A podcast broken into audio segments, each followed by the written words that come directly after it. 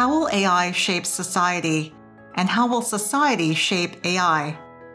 AI for Society Dialogues explores the work of researchers from the University of Alberta, a global leader in artificial intelligence research. This season, AI for Society partners with Precision Health to learn more about the ways in which AI technologies are shaping the future of healthcare and the exciting advances being made in digital health. Advances in digital innovation, including artificial intelligence, are rapidly changing the face of both healthcare research and the delivery of care. In his work as a clinician, professor, and researcher, Dr. Daniel Baumgart is working to advance precision medicine on all of these fronts. Dr. Daniel Baumgart is the director of the Division of Gastroenterology in the Department of Medicine at the University of Alberta. Dr. Baumgart holds an MD, PhD, and an MBA, and leads research with the Alberta Precision Health Innovation Research and Technology Ecosystem. His list of accolades, funding, and partnerships are numerous. He has been the principal investigator on over 200 multinational clinical trials. Recent research areas include projects on AI-enabled decision support systems, digital health, and virtual care, and he joins me today on AI for Society Dialogues. Dr. Baumgart, welcome to the podcast. Hello, Katrina. I look forward to our conversation. Well, it's great to have you here. Now, since this podcast is part of the AI for Society signature research area in partnership with Precision Health, I'm asking all of our guests, what does artificial intelligence mean to you in the context of healthcare? The main reason I think there is a role for artificial intelligence in medicine and healthcare is that medical knowledge and data are growing exponentially. And it has simply become impossible for healthcare professionals to acquire and apply all of that knowledge to the individual patient any longer, despite all of that specialization. And technology and new methodology like artificial intelligence can help facilitate that goal. Well, before we jump into talking more about your research and about medicine, I'd love to just know a little bit about the MBA. I'm really curious about what prompted you to pursue a business degree on top of all of your medical credentials. So to immediately remove the elephant from the room, I do not believe that medicine is a business like any other. Unfortunately, that is a position that some of our decision makers in society, especially in politics, occasionally assume. The second prejudice that exists is that physicians, for no apparent reason, are perceived to have no sense of business in a way that they do not consider expenditures and revenues. So if you want a catchy answer, I wanted to learn the language of the other side of the dialogue so that we can have educated conversations about the subject, not because I want to change sides or because I want to sell, quote unquote, medicine or healthcare. Well, that's great. I'm sure it's been useful for you in your role as a director, where I imagine that you are managing budgets and thinking about revenue and such things. I do, in fact, have to consider it because a division or a department are, in a way, a small or medium-sized company, and they have to be run cost-conscientious. So there is no endless amount of funding available in research, medicine, and healthcare, and that's why knowing these mechanisms better than you would probably learn in medical school, I found was important. And I also have heard that you have an interest in computer technology and programming, in addition to your background in medicine, and that you had maybe some early projects in this area. Can you tell us a little bit more about your interest in computer programming and technology? All of us are obviously shaped by our parents, the way they raise us, by our upbringing. And in my particular case, my father was one of the first proud owners of a programmable calculator. Saying that in 2021 sounds a little bit odd because people cannot imagine that there was a time that a programmable calculator was a technical revolution. So the, if I may say that, the Hewlett-Packard 67 was one of those devices which actually traveled to the moon. I'm not making this up. So this particular calculator, which by the way was also built to a totally different standard. So you find gold, literally gold contacts in there. So longevity for this thing is incredible. So that particular device, I learned how to program. And yes, I had a little bit of an agenda there, because you may remember from high school and college that we all had to do these physics and chemistry labs with endless lab series where you had to conduct these experiments and record all the numbers. This was a very tedious task. And I felt if I could simulate these experiments on that programmable calculator so that it produces the figures that I needed for the experiment, I didn't have to do the full experiment. And so I did program it. And yes, it also included actually errors so that the data looked more real. That was basically the beginning of the journey. What a great story. Well, and a little bit of foreshadowing of what's to come in your career. Well, let's talk a bit more about precision health. Can you explain what precision health means to you? In my opinion, precision health is enabled through a learning health system in which medicine and multidisciplinary science, economic viability, diverse culture, but also empowered patients' and citizens' preferences are digitally integrated and conceptually aligned for continuous improvement and equity.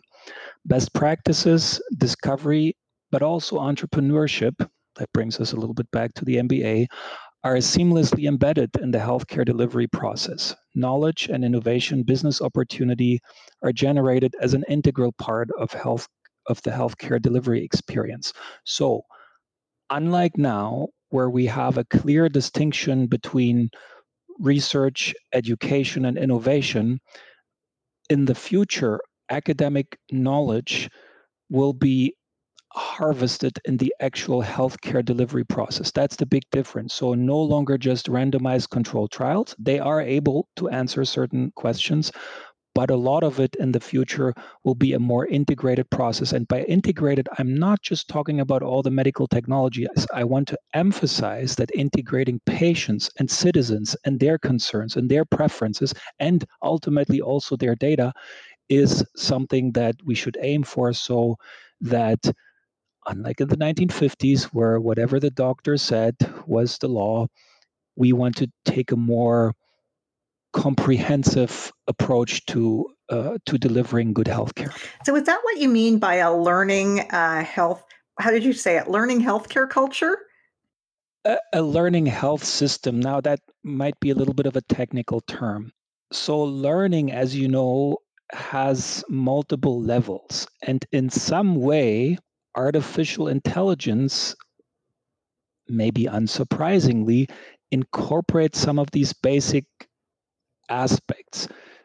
The knowledge acquisition process that we undergo in kindergarten, high school, college, university is eventually mathematically replicated. And when you think about artificial intelligence applications in medicine, you eventually also need to validate what some kind of predictive algorithm tells you. And that validation comes, for instance, from holding it to the everyday standard and also incorporating the feedback of patients. So it's not what some people think, that robots will take over and the whole thing becomes dehumanized. That's not the case, as the term decision support that you mentioned earlier, Katrina, indicates. It's a support. And whatever a machine, an algorithm, a piece of software proposes needs to be validated in practice. And over time, not only healthcare professional learns and hone their skill sets, but also these algorithms, they grow, because medical data, and that's very different from manufacturing, for instance, is not static. So that's why a health system has to learn over time in this simple concept of training medical professionals, but then also all the way up to artificial intelligence, where these algorithms adapt to new data and generate new information and provide more refined, if you will, more precise decision support. I'd like to explore how this looks in the context of your own research. And I know that you've done some research into Crohn's disease. And I understand that Canada has one of the highest incidences of Crohn's disease in the world. Can you tell us a bit about how precision health is playing into that research and treatment of that condition? What does that look like in the context of your work? Indeed, Katrina, Canada is a northern country, and as you know, some refer to it as the true north. And we know from epidemiology studies that Crohn's disease and ulcerative colitis, commonly referred to as inflammatory bowel diseases, are more prevalent than in most other parts of the world.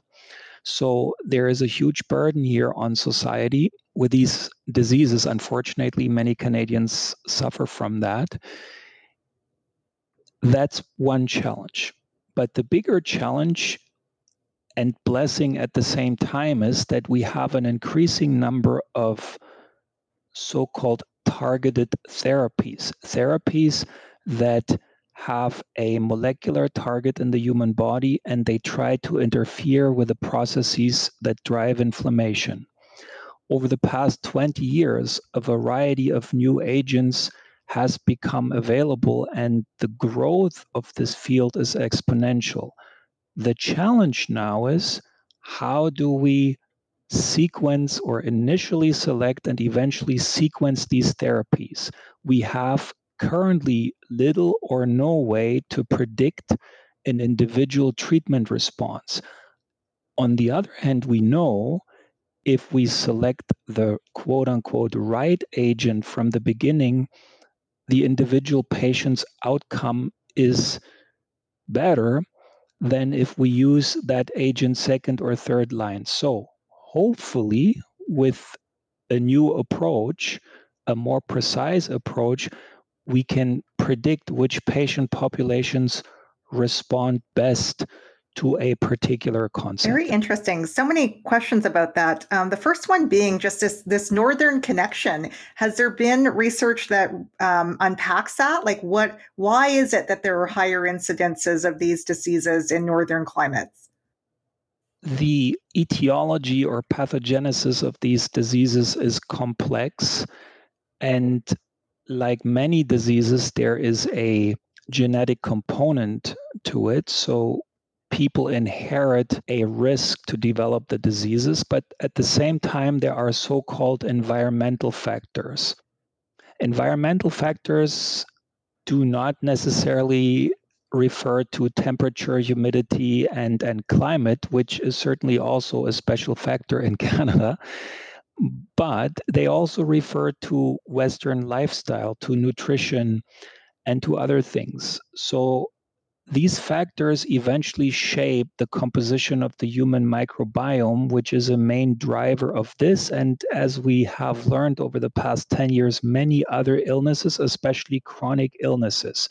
So there are a variety of theories around it, how the environment can impact the microbiome, and maybe that eventually explains why there is a greater number of individuals. The second item there, and that relates to the genetic component, as we both know, with the exception of our First Nations, all of us are immigrants. We came from another continent, or actually several other continents, and that also means that we brought certain genetic risks with us. And since the patient populations that came to North America are selected patient populations, because certain parts of society on the other continents has come here, that probably ultimately resulted in enrichment. And then lastly, the lifestyle that you see in North America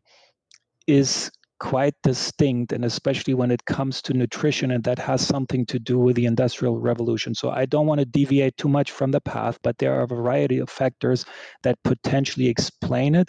There is no single answer to that highly interesting and relevant question that you asked. Yeah. And then I naturally go to thinking about all of those aspects that you've just described as potential sources of data, and perhaps applying the machine learning and AI technologies to analyze that. Is that part of what's where the pathway is going towards precision health, is being able to take in all of the different types of data and provide some sort of analysis that leads to some kind of either prediction or treatment protocol? Right on, Katrina. I think as physicians, but also researchers, we have to acknowledge that we truly need to start thinking outside the box. So far, we have become a little bit obsessed with sequencing the genome, sequencing the microbiome, looking at various classic sources of health or biomedical data. However, what we have less considered is, for instance, people's physical activity, their diet, their lifestyle beyond these two factors. All of these things are left out of the quote-unquote equation. Secondly, healthcare, as we have seen it until the pandemic or until Alberta, because both have kind of accelerated digital innovation. Alberta is a global leader in this area, but think about it this way. So far, healthcare is delivered in three classical settings, which is an outpatient clinic, an emergency room, and the hospital. And if you think about your own life, and fortunately you have had very few encounters, there are huge gaps then in between those encounters. If you have a chronic illness, like for instance, inflammatory bowel diseases, this is a big problem because a lot of information / data / feedback from patients is lost because they only meet us in these classic encounters. And now we see a dramatic change, a transformation of the healthcare system. So the patients are hopefully in the future no longer just coming to us. We will come to them virtually, for instance. And part of the healthcare experience will be that they participate more in their healthcare also with, for instance, lab-on-chip devices where certain biomarkers can be measured. And that, I think, is one of the drivers also of digital health, and ultimately produces the amount of data that artificial intelligence needs to shine. Yeah, and I think this is a great segue into the next thing I want to talk about, which is about COVID, because I think health is something that's been on all of our minds these past 18 months, and it's ever present. And I want to take a look at a project that you've been working on with respect to COVID-19. And full disclosure, I worked for you a little bit on this project, and we were looking at COVID data in Alberta.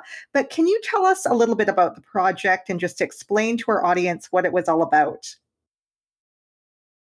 The COVID pandemic has changed the world, and although most people will immediately associate this statement with a lot of negative thoughts, understandably, and not denied by me in any way, there's also a silver lining to this. The silver lining is that it is accelerating the way we think about healthcare and maybe also biomedical discovery. If you think about how fast the vaccine was developed, and the vaccine, if I may say that, was invented in a small spin-off of a university that eventually teamed up with a pharmaceutical giant to make this into a reality. But to come back to your specific question about what you and I and the other great team members that we had investigated was unique in a sense that usually COVID is looked at by epidemiologists, virologists, experts for the actual illness and its complications, and public health experts. However, our team, through you and the other bright minds, was supplemented and combined. I shouldn't say supplement. I don't mean this in a derogatory way. I should say we had the unique opportunity to work with a team that included social scientists.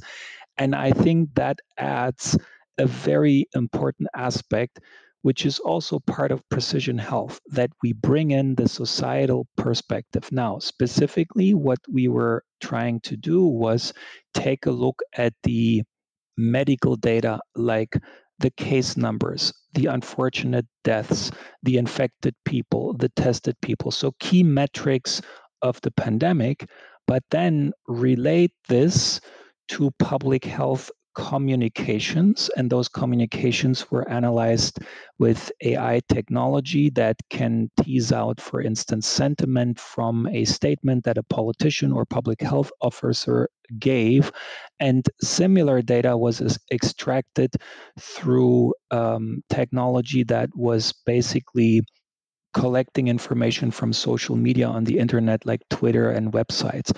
So, and what we want to study is to understand if there's a correlation between how communications impacted the course of the pandemic. Unfortunately, if you look at wave 4 in Alberta, I think even without doing a statistical test, it will become very obvious that there is a profound correlation between how data was interpreted and communicated and how the course of the pandemic went. Yeah, it's really interesting just to see the impact of communications on public health and correspondingly the impact of the pandemic itself. I'm really curious about the statement about accelerating digital innovation. And I'm interested in knowing, what were you seeing working inside this system? Because you were working as a clinician inside the healthcare system as this was taking place. What was that like for you, and what were you seeing? It wasn't as challenging as in other jurisdictions.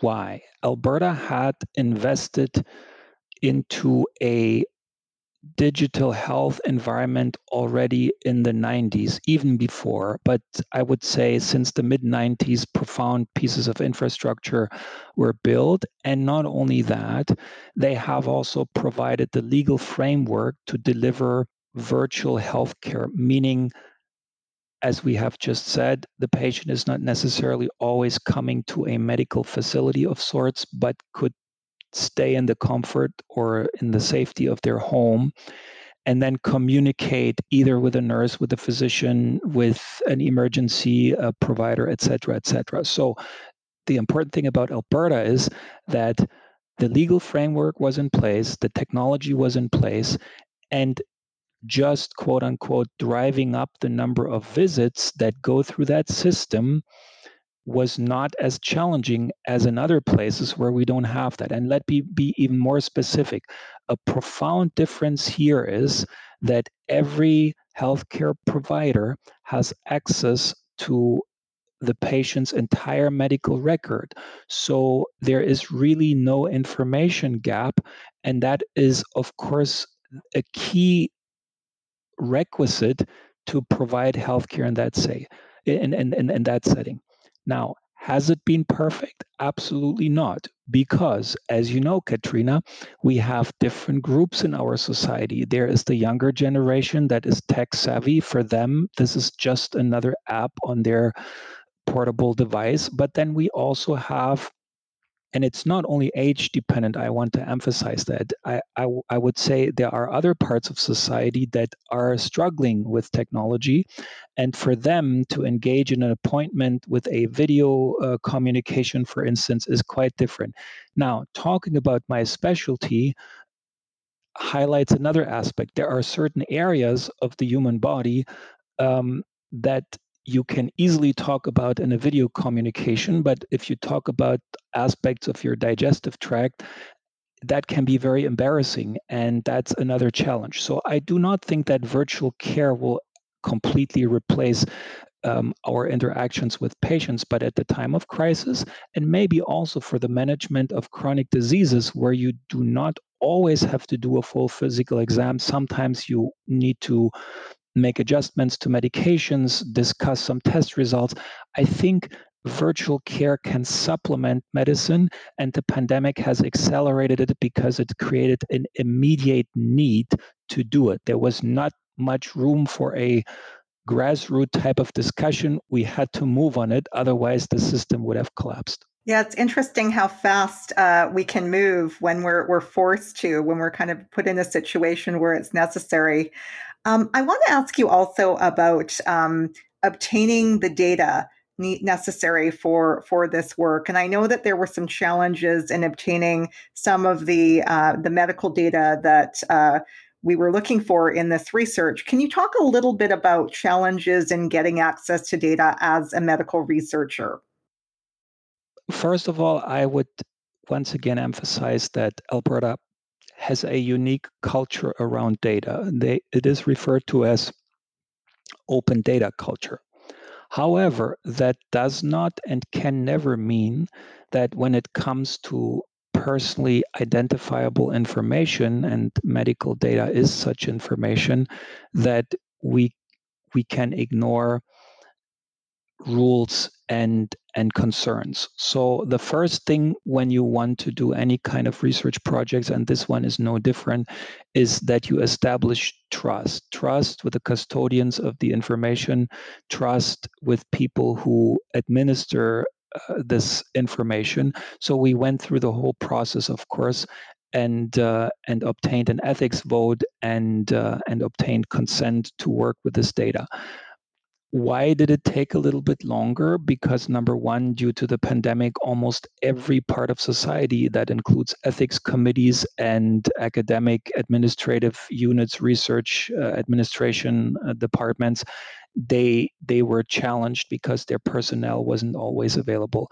But then certainly it also does take a while to get all these permissions in place in general, and then half the personnel who has the direct access to deliver it. So I think along the way, we paved the way for a new way to work with large portions of data. That's another positive outcome maybe of the pandemic, in a sense that we built the trust, we explained why this research is different and cannot only ask for certain portions, that we really needed to have the whole data set. I see this as a win, although of course, because research is also competitive, it would have been nicer had we received access earlier and we could have published certain stories that now other people have done. But I'm still confident that it was worthwhile to go through the process and ultimately have it available for the future. So we're talking about a lot of different components here, delivering care in different ways, different types of data, quantitative data, population level data, individual data, genetics.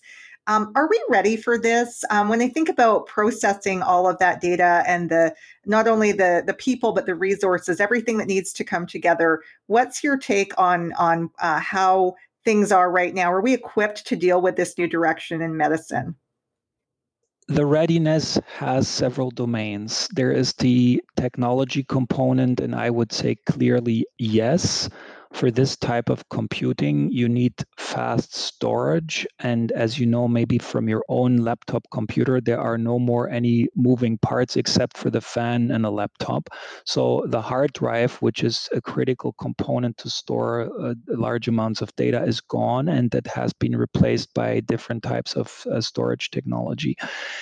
And another very important development of the past 5 or 10 years is the discovery that if you want to do artificial intelligence applications, that these actually do not run very well in the classic CPU, but they run on a different part that is currently only used to support the displays of the computers. This is called GPU, graphical processing unit. So there is one company in the world, I'm not going to name names, that is a leader in this particular area, and they have discovered that their GPU chips are the ones that can do that particular processing best.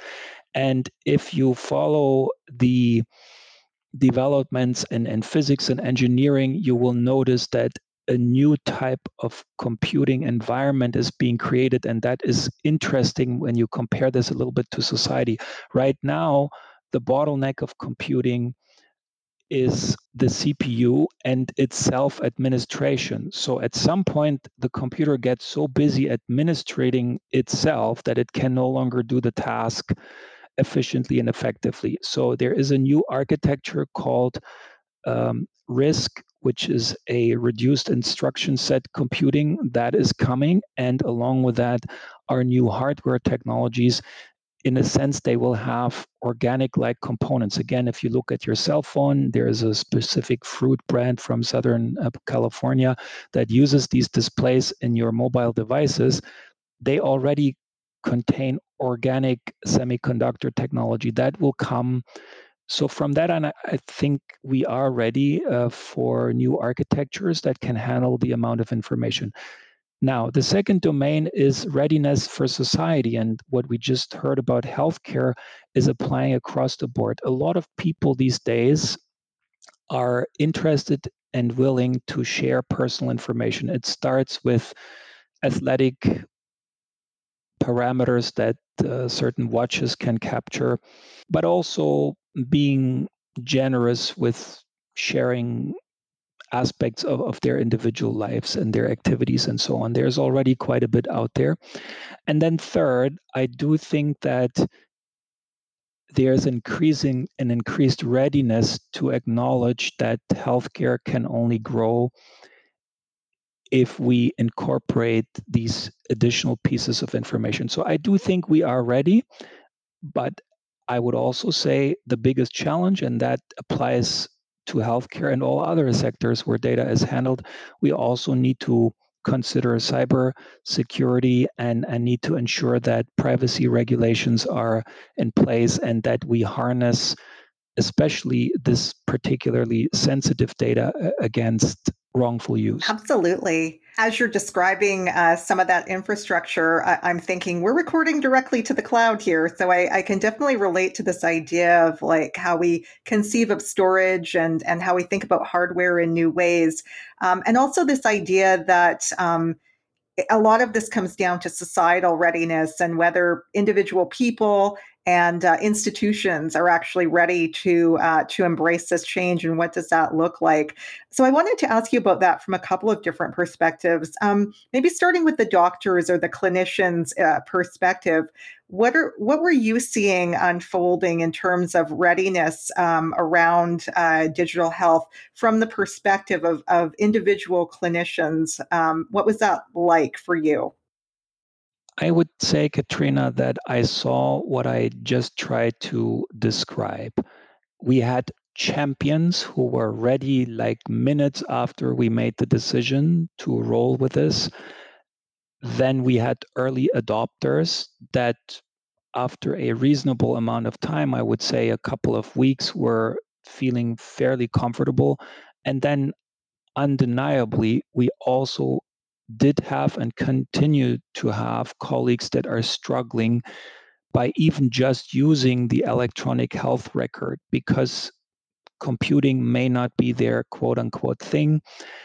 And that's, again, something that needs to be considered. We need to educate our next generations early on to integrate these things into their lives. And I think this is the honest assessment. Pretending that everybody was on board from day one and there were never any technical challenges, or also embarrassed, dissatisfied patients that felt that this is not the way they want to receive care, that would be ignorant. I think we need to acknowledge that this, like any other revolution, some people have called it Fourth Industrial Revolution, will have to be taken on with individual well-defined steps. Yeah. So if I'm understanding correctly, you were seeing this, there was an adoption curve happening on both sides. So on the clinician side, it was kind of mirroring the patient side in that there were some that were really ready and able to move rather quickly, and others that perhaps required more support. Does that look just like an educational or training issue, or is there something more there? Is it a massive shift in expectations, let's say, around what is healthcare, or is it just a training issue?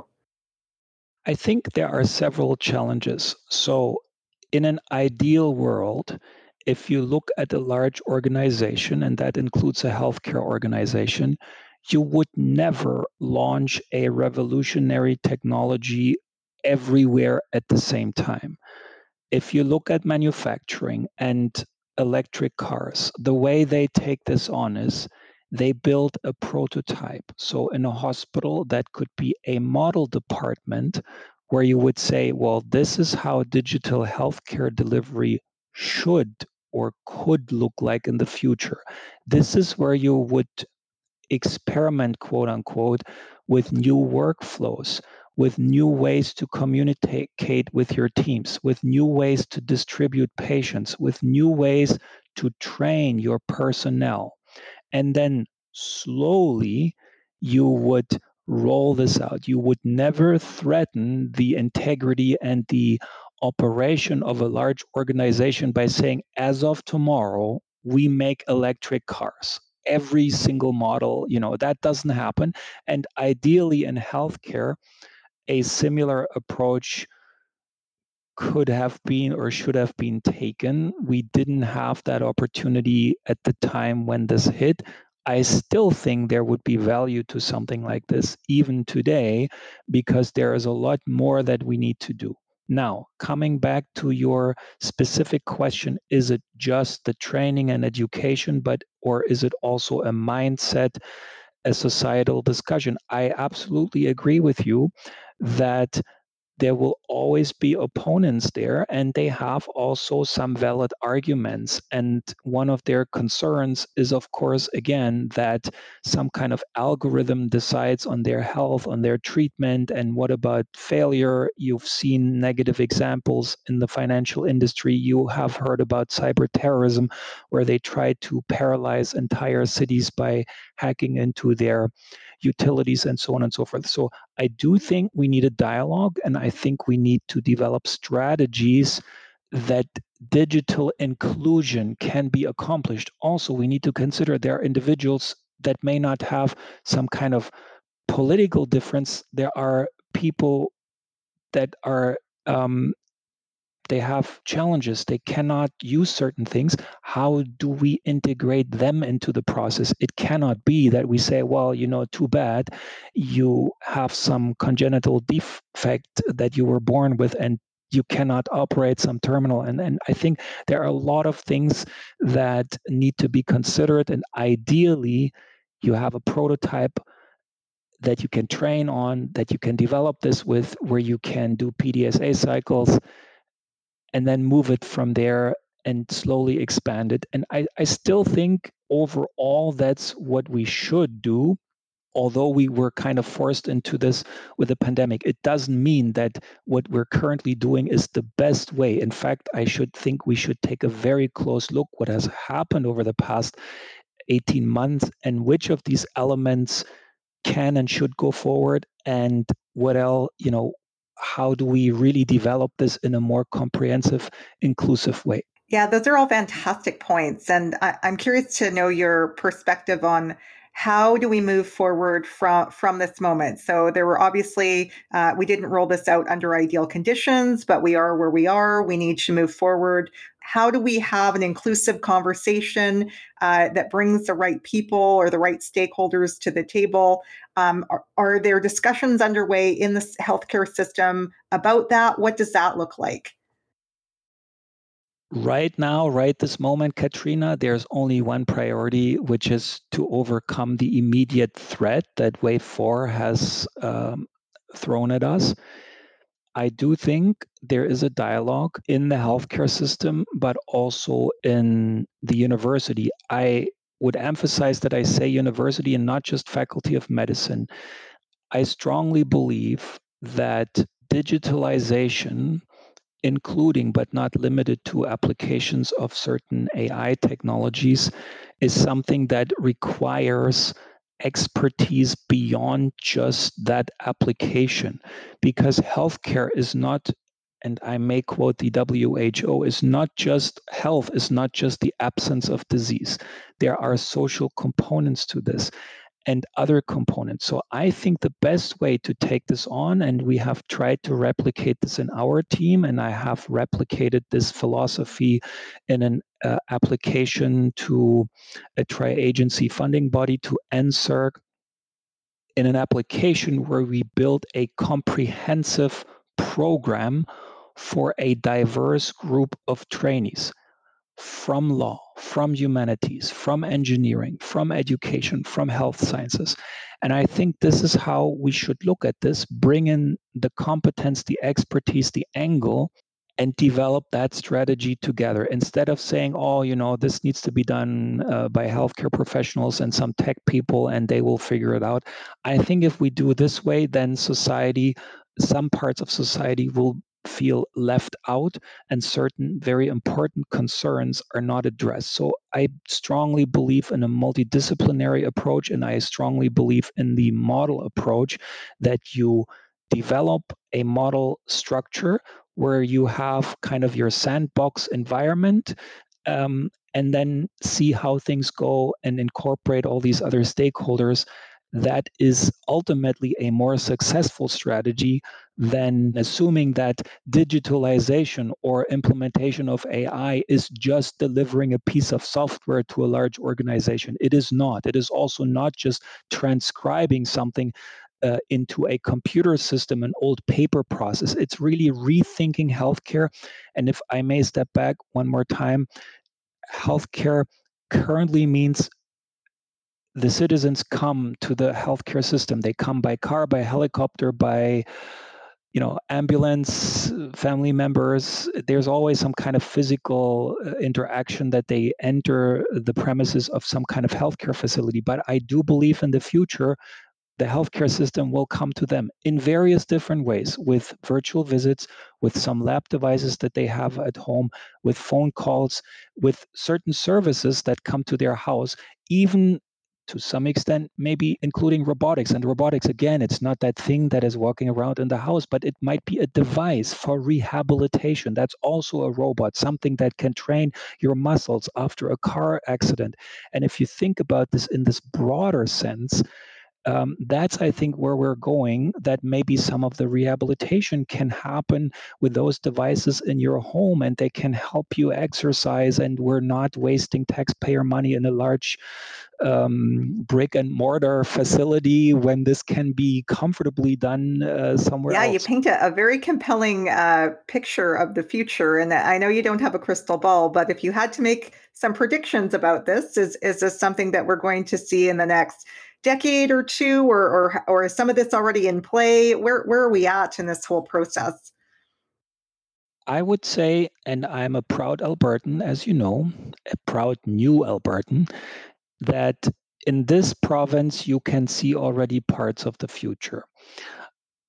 And I alluded to it. We have a digital health infrastructure that is unique in Canada and beyond. We have what you initially called population level data.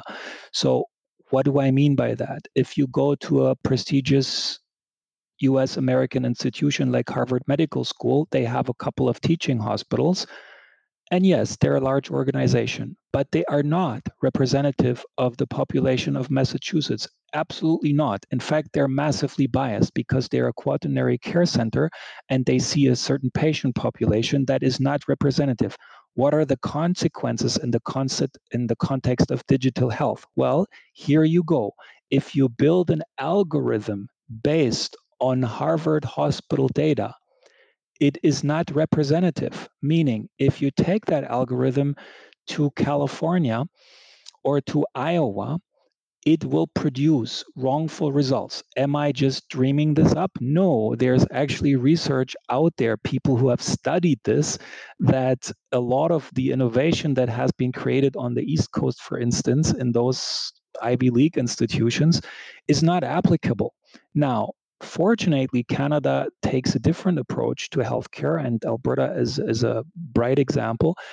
Here we can build algorithms that are representative of our population in all of its diversity, the different ethnic groups, the different age groups, the different socioeconomic groups. So this is exactly why I think we need to look at certain things. Do they have bright minds in Boston? Absolutely. But we have kind of the solid foundation to combine the bright minds at our academic institutions with the unique resources in the province. And that's why I think we will be leaders in this field. Now, specifically your timeline question, I think number one, Certain things are already there, and we are definitely ahead of the curve here. Others, I would say, you will see within the next 5 years, especially in the sector of wearables and measuring certain biomarkers at home and collecting data that is relevant for the management of chronic diseases. And some of the more futuristic things with robotics at home, what I mentioned there as an example, that may take longer. Very interesting to think about our advantages of having a public healthcare system that had a digital infrastructure in place, but also this idea of representation that you're talking about and having the diversity in the data because of who we're serving in the system. It's really interesting to think about that kind of an Alberta advantage. And we've covered a lot of ground here today. Just before we wrap up, I'd love to know what's next for you. What new projects do you have on the horizon?